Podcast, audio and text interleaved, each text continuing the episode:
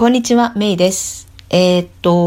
はちょっと前説的な一人喋りから始めますが、それは先日福ちゃんともうすぐオリンピックだね、楽しみだねっていうことで、話をしたんですね。で、その収録の後にたまたま私が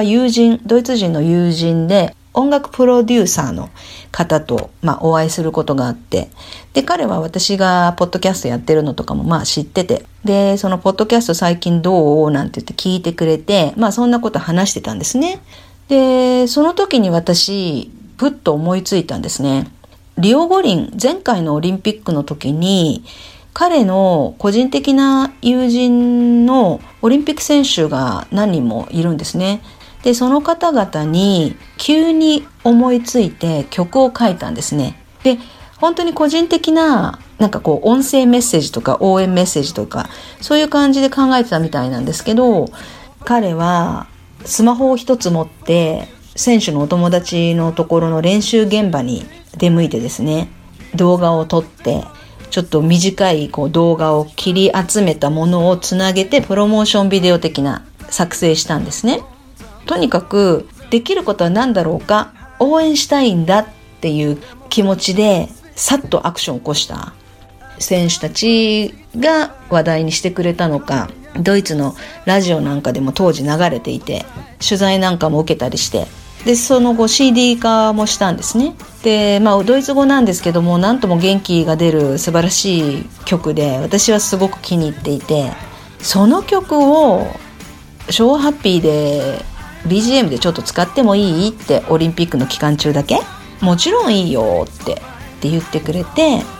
今かかっている BGM はピボ・ダイナートさんという方が、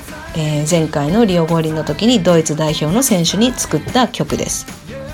で、このプロモーションビデオもツイッターやノートなどで紹介したいと思うんですが、その中ではギターを弾いてる方がそのピボ・ダイナートさんなんですけど、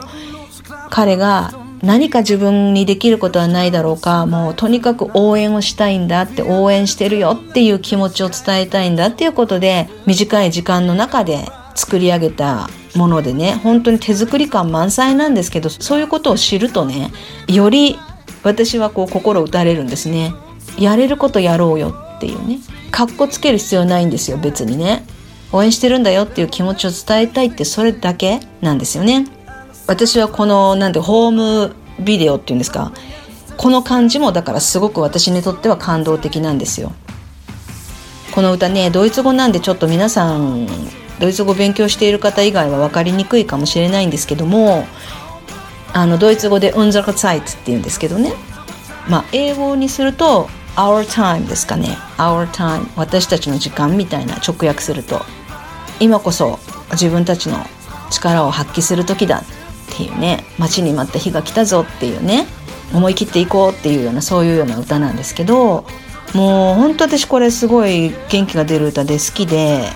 作った人の思いがこもっていて、それがその言葉がわからない人にも伝わる気がして、私はこの歌すごく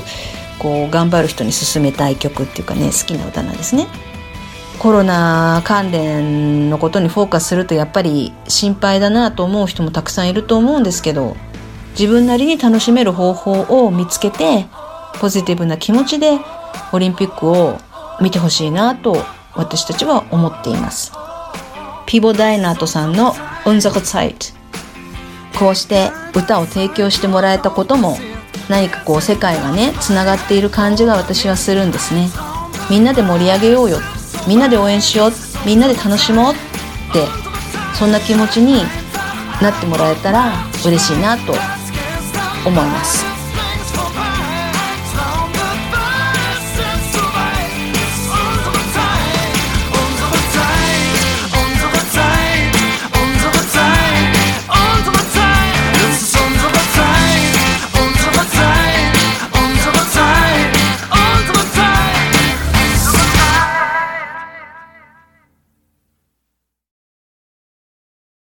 オリンピック。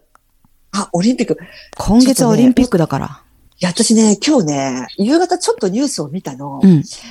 私ね、本当は8月3日に国立競技場に行くんだったのよ。実は。実はね、いや、本当は私が行くんじゃなくて、うちの娘が、友人と2人で当ててたんだけど、どうしてもうちの娘が行けないんだって。行けないから、行きたいんだなって名義変更って言ったかな。名前を変えておくよって言われたのね。ああ、じゃあ8月に行くか別に予定もないから行こうかって話になって、一応名義変更してくれたのかな。だってなんか昨日か今日か、昨日だったかな、無観客になりましたみたいな。あら、がっかりだったんだけど、まあちょっと仕方ないよね。でもなんか今日ニュースを見ててさ、なんか今日ね、オリンピックのイベントかなんかをどこかでやってたのがあって、小池さん、東京都知事の。小池さんが何かオリンピックのバーってマイクで喋ってる時に、ギャラリーというか観客じゃないけど、まあちょっとしかいないんだろうけど、女性の声だったんだけど、オリンピックやめろ！オリンピックやめろ！って叫んでるのよ。私さ、これを言いたいためにわざわざこの人はここに来たのかと思って、ちょっと頭に来たっていうのが。そうだね。今日、この間もほら、聖火ランナーのさ、聖火になんか水かなんかを、水鉄砲かなんかでかけてオリンピック反対みたいな訴えた女性がいたってニュース見たけど、あれ、まあ水だったからよかったけどテロ行為だろうとか言って、なんかネットとかで言われてたら、ガソリンだったらどうすんだとかさ、いろんなことは考えられる。で、あとはさ、まあああやってテレビで映してるのを知っててさ、目立ちたいというか、まあある意味活動家の人たちで、それでなんかどっかからギャラが出てるのか知らないけど、だってさ、普通の生活してて、それを言うためだけにそういうとこに出かけていけるエネルギーってどっから絞り出すんだろうって思っちゃって、よっぽど嫌なんだろうか、もしくは活動かどっかからギャラが出てるとかさ、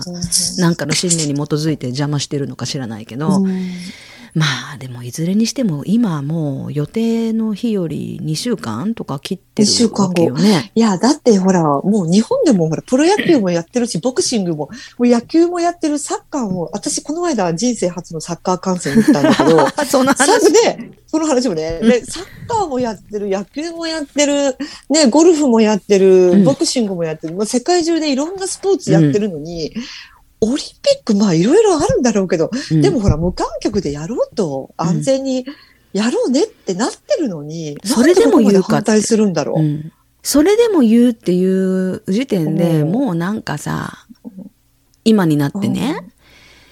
まあいろいろあるのはわかるんだけどさ、でもね、これね、日本で映像流れてないのかなって思うんだけど、ヨーロッパ選手権っていうさ、サッカーの大きなヨーロッパ一を決める、あれがあって、で、今週の日曜日、もうだから明日かな、決勝なんだけど、イングランドのウェンブレイっていう有名なスタジアムでね。で、決勝に行き着くまでにずっと大会が何個もあって、もうね、会場によってっていうのはあるけど、無観客のとこなんか一個もないし、むしろ何万人って入れてるからね。昨日の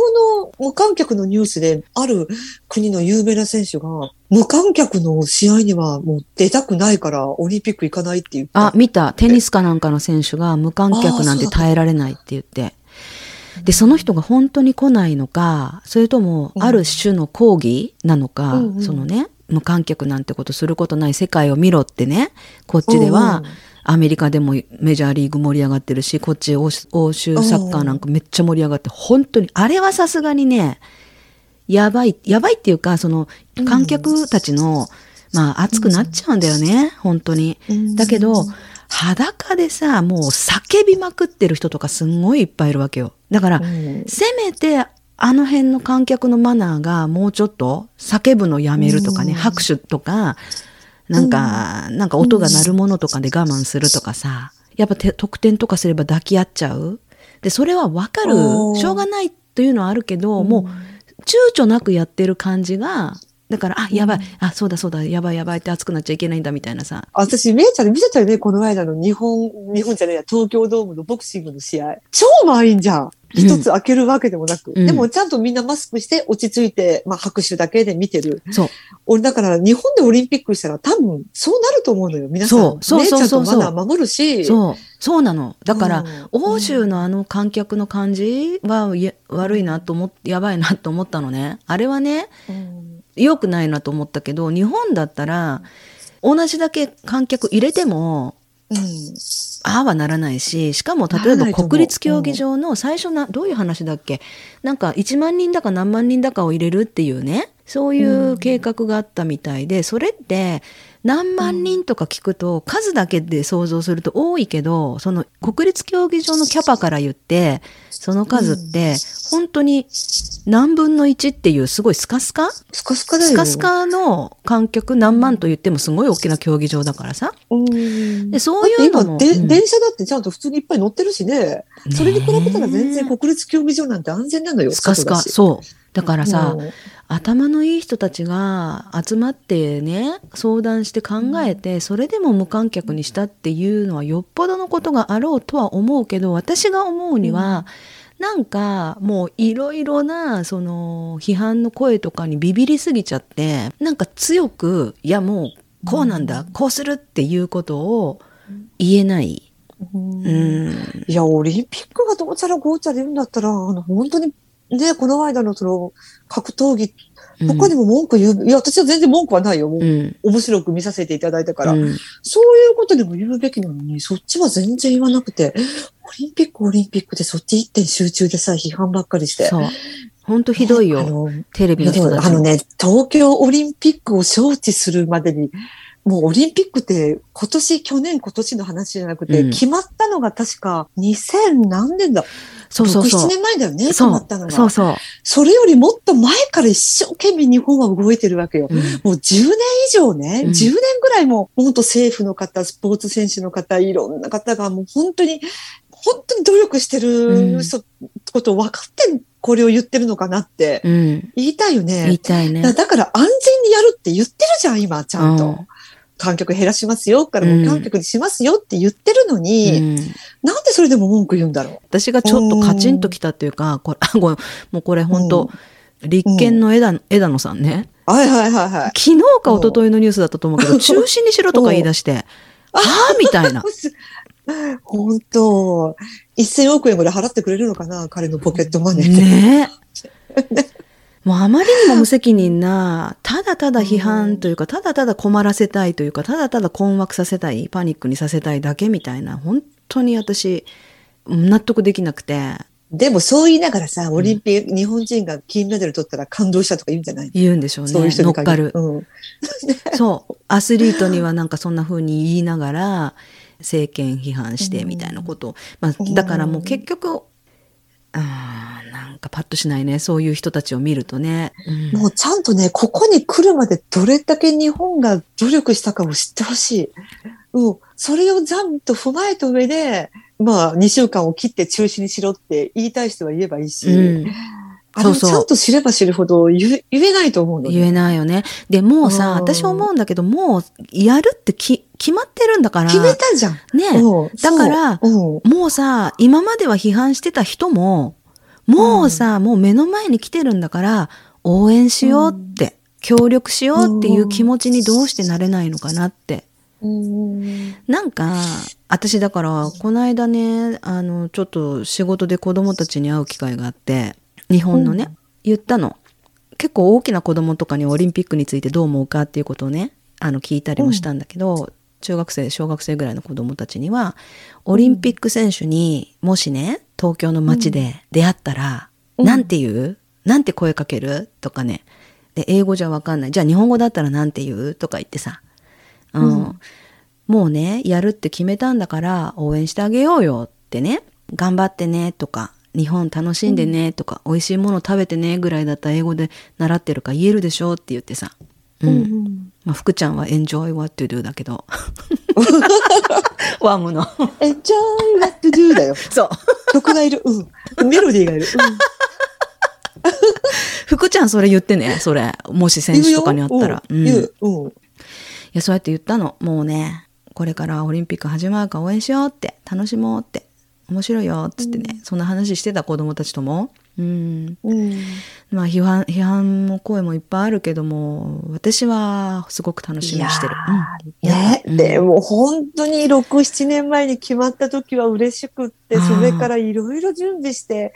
もう莫大なお金じゃん。まあ、お金のことはあんまり言いたくないけれども、お金をかけてさ、いやお金ホテルもいっぱい新しく建って、外国人の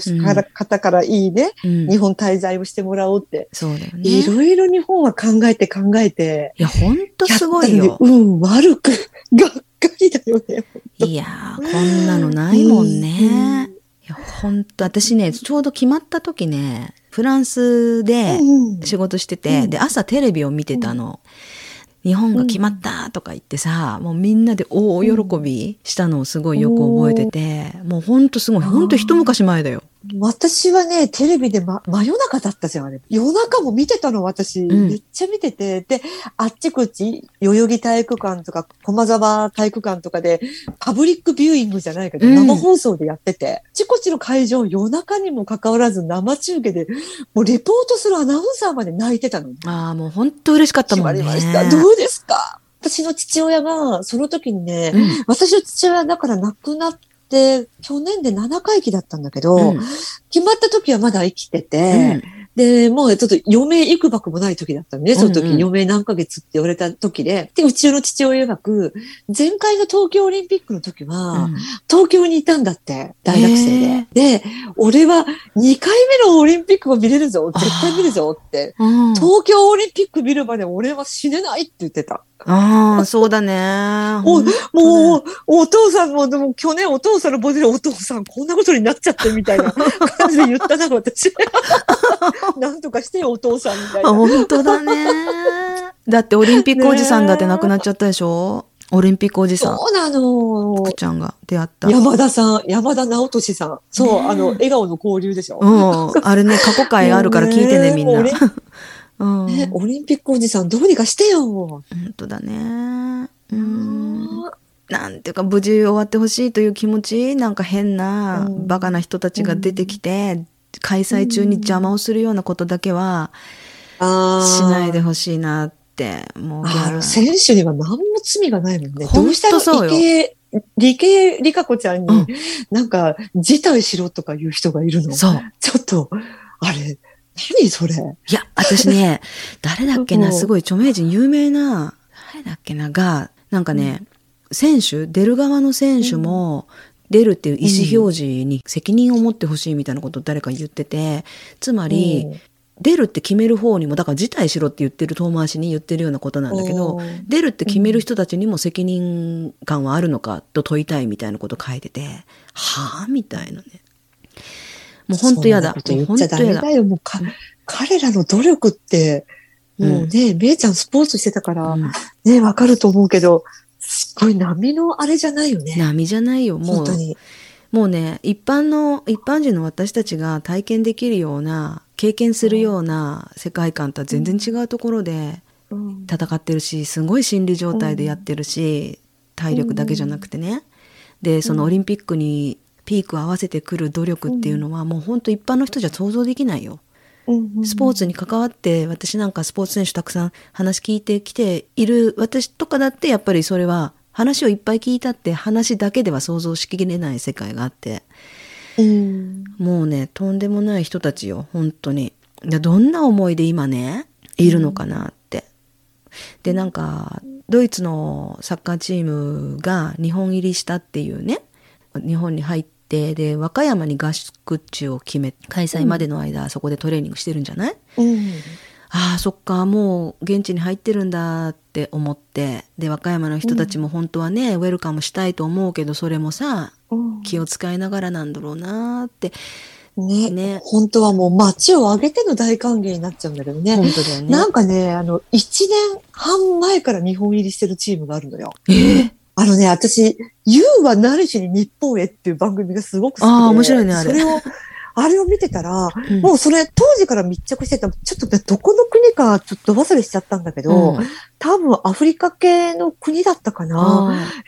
群馬県の、前橋だったかな、うん。前橋にずっと、一昨年の10月ぐらいから来てるのね。一昨年の10月から来て、前橋市が全面バックアップで、すべてふるさと納税、うんうん、ふるさと納税のお金で、全部その人たちの宿泊とか、食事とか、援助をしてるのよ。うん、で、彼らだから、ね、本当は7ヶ月、8ヶ月で帰れるんだったんだけど、うん一昨年の10月から今だって帰れない状態で、ずっと練習してるのね、まだ前橋で。で、また、先週か先々週かまた言うは何しにで、その続編があったんだけど、うんうん、結構もうなんかフレンドリーになってきてる、日本、前橋市の人と。なんかね、去年の3月4月ぐらいだったかな、延期になったと、東京オリンピックが。で、1年以上帰れなくなったじゃん。一人女の子がいるのね、女の子がもう、おとなしい、本当にシャイな女の子で、うつむいてもじもじしながら喋る女の子がいるのね。うん、で、その子は泣いてたの、もう国に帰りたいみたいな感じで。私、この子大丈夫かなと、あと1年以上いないといけないわけじゃん。うわぁ、もう心配だなと思ってたら、先週か先々週特番があって、まあね、髪の毛は、編み込みはしてるわ、爪ネイルはしてるわ、もうね、本当に今時の女の子になってよかったと思ってます。エンジョイワッテルしてるってことか。エンジョイワッテル、うん。だから前橋の方のね、サポートがすごいの。そうだね。励まして、みんなを。ね。いや、本来そういうね、ストーリーがたくさん生まれるんだよね、オリンピックっていうのは地域の、その国の地域の人たちとの交流とかさ、日本といってもね、いろんなところがあるから、田舎ならではのね、熱い歓迎とか、ね、ああいうの喜ぶんだけど。だからそこの国の、選手7、8人いるんだけど、全部メモって、何千メートルとか出るあれがあるんだけど、やっぱ陸上系なんだ。陸上全部陸上。で、一人だけパラリンピックの人がいて、でね、すごいのよ。そのパラリンピックの選手は100メートルなんだけど、右手が丸付きないっていうか、すごい短いのね。二の腕のあたりに指が5本ある状態で、で、それがね、めちゃくちゃ早いんだけど、スタートが遅いのね。で、用意バーンって言って、スタートがフュッと出遅れて、でも、後半ブワーン抜くのよ。それがね、前回のリオオリンピックで、パラリンピックでメダルを取った日本人の男の人がいるのね。ちょっと名前、その人が、その選手に、なんとか片手でスタートするのよ、その人。片手で、オイルはマークって、片手でボーンってするから、それですごくスタートが遅くなってるよって言って、で、僕も右手がどうのこうの出て、義手をつけてその人はスタートダッシュをするのね。義手。だから、両手をつけてダッシュする用意ドンができるわけよ。でもその外国人の方は、左手だけでスタートするから、スタートがやっぱり絶対遅れちゃうのね。だったら優しいね、やっぱりその日本人。ライバルなのに、ちょうどスタートするときに、右手の手のない部分に台を置いてあげるのね。それでスタートできるよね。それでずーっとスタートの練習をしてあげるの。それでもみるみるタイムが上がるのよ。なんか自分が抜かされて相手に金メダルを取れる可能性だってあるわけじゃん。でも親身になって、もう2年近くね、前橋市に来ているその外国人に指導してあげて、これをやると絶対スタートがいいからって言ってね、ずっと教えてあげてたの。だから多分、そのパラリンピックの本番では、用意どんの時に、多分その外国人の方は台に手をついて、スタートすると思う。あ、それは感動的だった私。それは大丈夫らしい。すごいね。いろんな競技あるけど、そうね、やっぱ陸上は花形っていうかメインっていうかね、みんなが注目してみるけど。陸上でも私陸上花形って言っても大体男子マラソン、女子マラソンぐらいしか私あんまり見なくて、大体決勝を、スポーツニュースで見るぐらいかな。あんまりほら短距離とか日本人あんまり強くなかった。あ、そうそうそう。だからね、陸上ってね、正直難しいんだよね。日本人がメダルを取るっていうのが。だから、やっぱりちょっと体格的にちょっと、ねえ、そう。マラソンだってケニアの方とかやっぱりすっごい強いじゃん。生まれ持ってのほら心肺能力が違うってでしょ、ね、鉱山とかで育って。もともとね、そう、2000メートル上って生まれてるわけだからさ。そうそうそう。いやだからね、陸上はね、正直ね、その育てる側の人たちからちょっと話を聞いたことがあるんだけど、東京オリンピックが開催になって開催が決まった当初ね、陸上選手たちをもちろん強化していくわけじゃん、東京オリンピックに向けてね、まあ、どのオリンピックも同じように強化するんだけど、やっぱさらに気合が入るわけよね、自国の開催だから、でその中でやっぱ、ね、なかなかメダルっていうのが想定できないけど、せっかくの自国の開催の大会だから一人でも多く決勝に残したいっていう意見を聞いたことがある。だからメダルはもうね、やっぱね、考えられないぐらいやっぱり世界のレベルにまだついていけてないっていうのを自覚している関係者の人もいた。メダルを1回取ったのが 400m リレーかなんかでだいぶ前にあったよね。朝原さんとかいう選手がいた。なんかあれはすごく記憶になって、あれもあの日はユウさんがでばっかりだったからさ、そうだね、あれは何オリンピックだったんだろう。そんな昔じゃないよね、3回ぐらい前かね、なんとリオロンドン北京、リオロンドン北京、あ北京じゃない、2008年、ちょっと待って、北京2008、ちょっと私ね、お手洗いに行ったら分かるんだ。うちね、トイレのね、いや山田電機のね、ビッグカメラだ。ビッグカメラのこのでっかい日本地図に書いてあってね、リオ、ロンドン、北京だね。うん、その前がアテネ、シドニー、アトランタ、バルセロナ、ソウル、ロサンゼルス、モスクワ。そうだそうだ。東京は1940年も返上してるんだよね、確かね。あ、東京オリンピックでなんかちょっと。ね、一筋縄にいかないね。1940年も返上、今回もこんなことに。でも今回はやるよ。本当だね。応援しましょう。応援しよう。